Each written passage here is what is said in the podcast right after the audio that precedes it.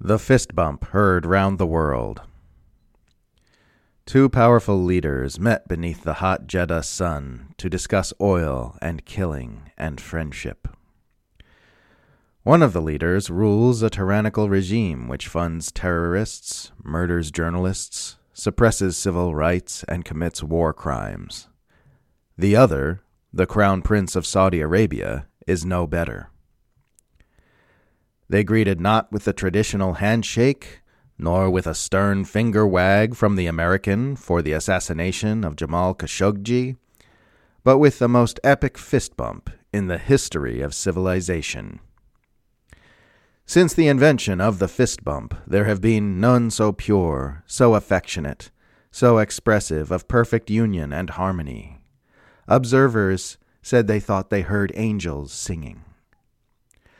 When their two fists connected, their souls merged.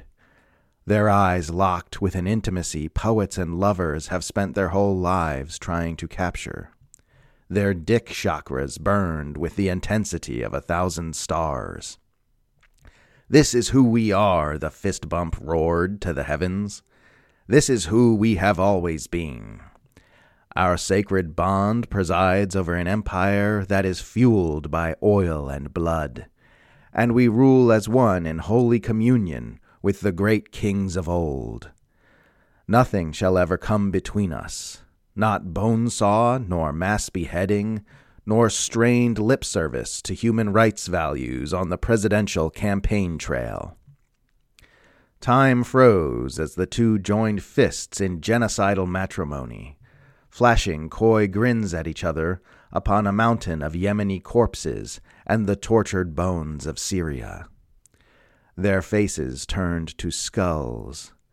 Doves with red stained feathers filled the air.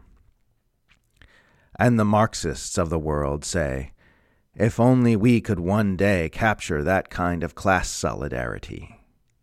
And the wives of the world say, if only he would one day look at me like that and the arms manufacturers of the world say, hoo hoo, yeah, buddy boy, this is going to be great. Let's go snort coke off a Tomahawk missile.